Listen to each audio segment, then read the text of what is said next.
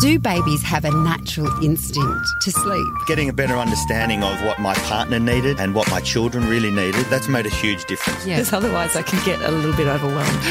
yeah, I think lots of parents can relate yeah. to that. You're listening to Kinderling Conversation with Siobhan Hunt. Wide Big World is a beautiful new picture book that shows how recognising the uniqueness of each other and our natural world can be a wonderful thing. This is Maxine Beneba Clarke's second children's book. She's an award winning author, poet, and illustrator of Afro Caribbean descent. She's also a mum and joins us on the line from Melbourne to talk about her new book. Hi, Maxine, how are you? Hello, how are you? I'm good, thanks. What prompted you to write Wide Big World?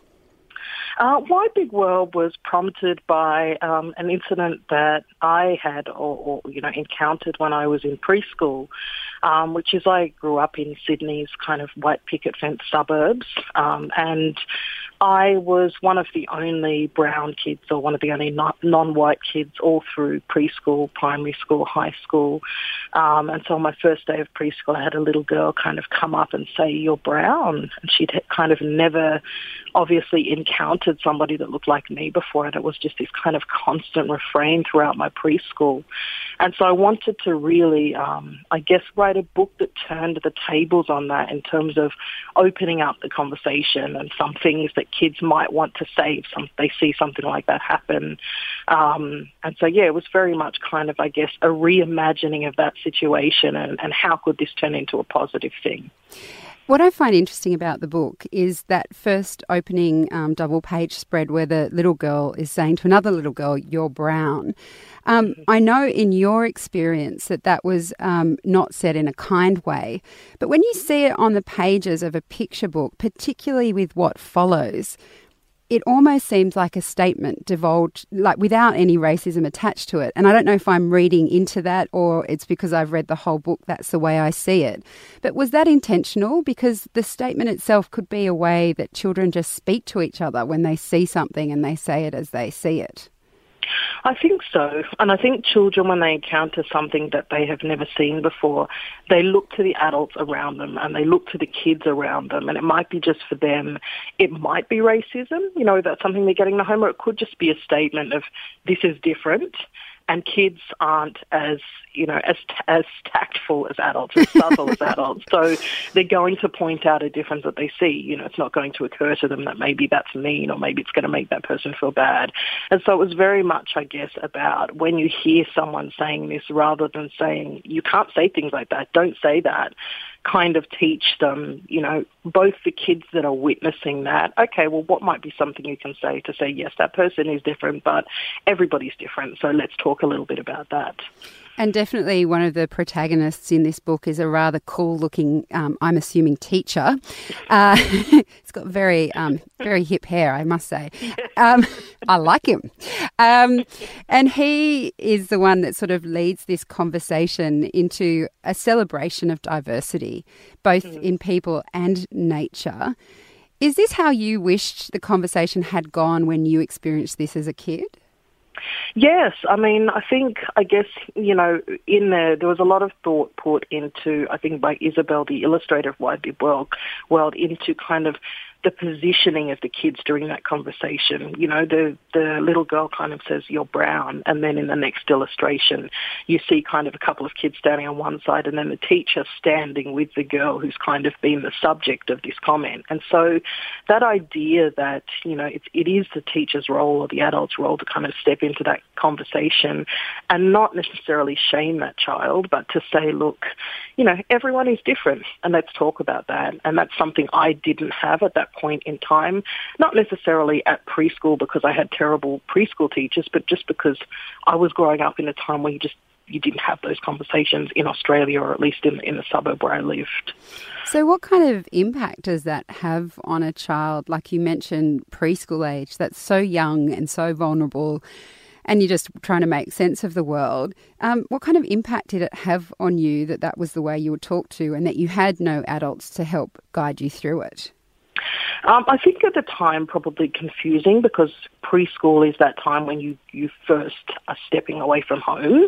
Um, you know, I didn't really you know, I guess childcare wasn't as big in those days. Um, you know, I was at home with my mum until I went to preschool. And so that realization that there's not actually going to be an adult there that's necessarily backing you up or that's stepping into those situations, it feels really lonely because you expect or you assume that adults will protect you. Um, and I think as well, probably a lot of the other kids are confused as well because no one's talking about it. It's just kind of, if it is dealt with, the teacher might just say, shh, don't say that, rather than having that, that conversation. Um, so for me, that would have made a big difference just to have been able to talk about what was actually going on. So how did you deal with that? Were you a shy child? Did you um, distance yourself from the other kids if they were saying hurtful things? Uh, no, I wasn't shy at all, and I think that's partly just a personality thing. Um, I think if I had been a shyer child, it would have been um, more, you know, more diff, much more difficult. Um, but I just learned to stay away from those kids. And, you know, sometimes it would be one kid in a class.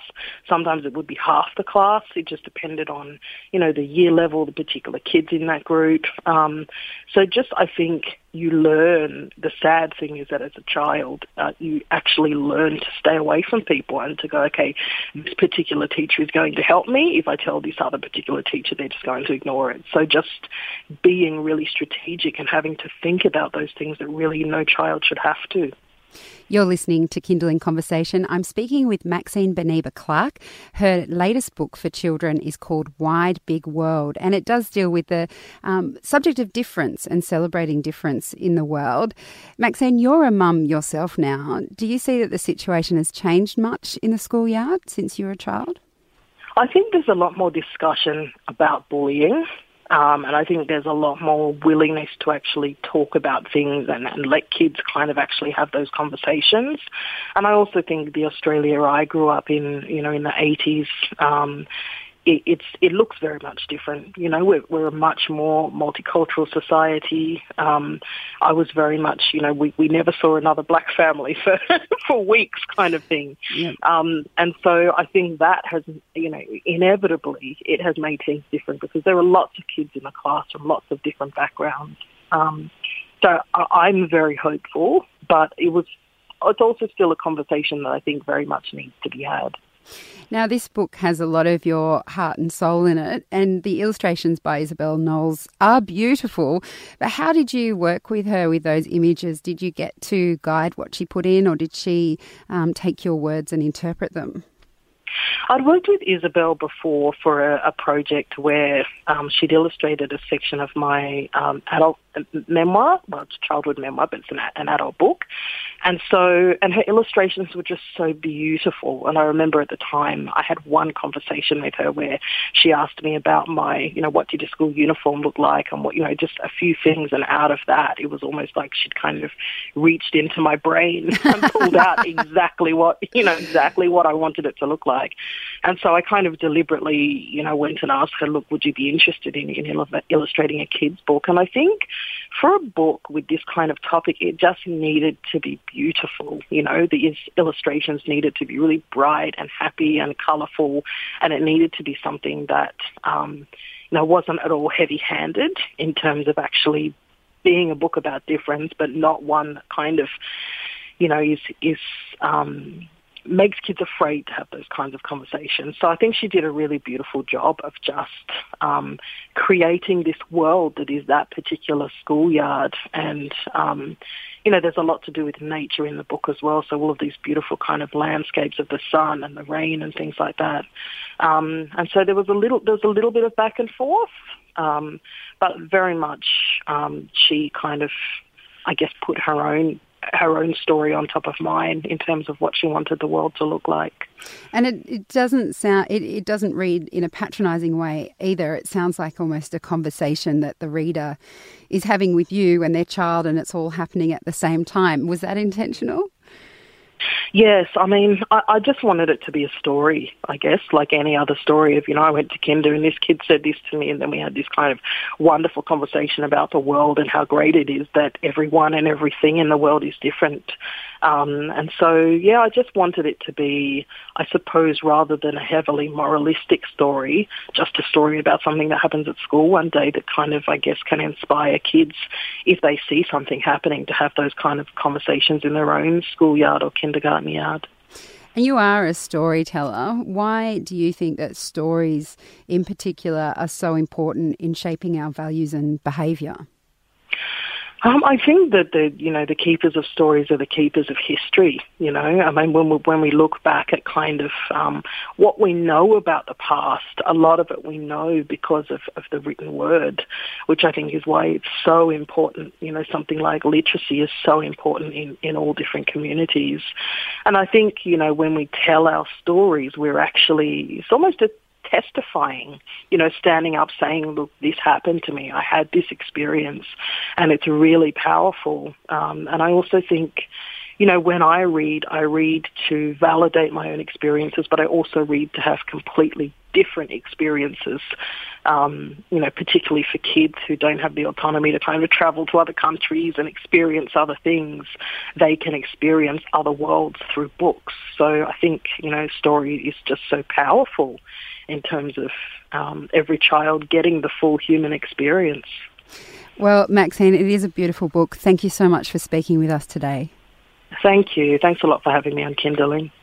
That was author Maxine Beneba Clarke, and her new children's book, Wide Big World, is Kinderling's Story of the Week. You've been listening to Kinderling Conversation. If you enjoyed it, there's plenty more where that came from.